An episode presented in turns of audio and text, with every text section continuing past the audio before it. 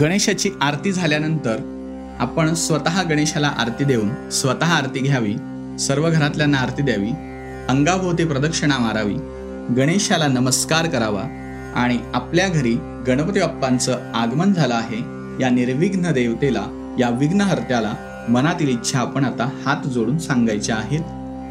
अथ देवता ध्यानम रक्ष रक्ष गणाध्यक्ष रक्ष त्रैलोक्य रक्षक भक्तानां भयं करता त्राता भव भवार्णवात्।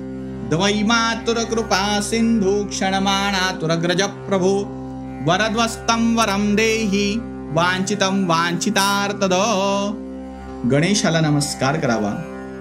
या प्रकारे आपल्या घरामध्ये गणेश स्थापन आपण पूर्ण केलं आहे. आता दररोज नित्यनियमाप्रमाणे गणेशाचे सकाळ आणि सायंकाळच्या वेळेला पूजन करून नैवेद्य आणि आरती करावी आणि गणेशाचा हा उत्सव आनंदाने साजरा करावा. धन्यवाद.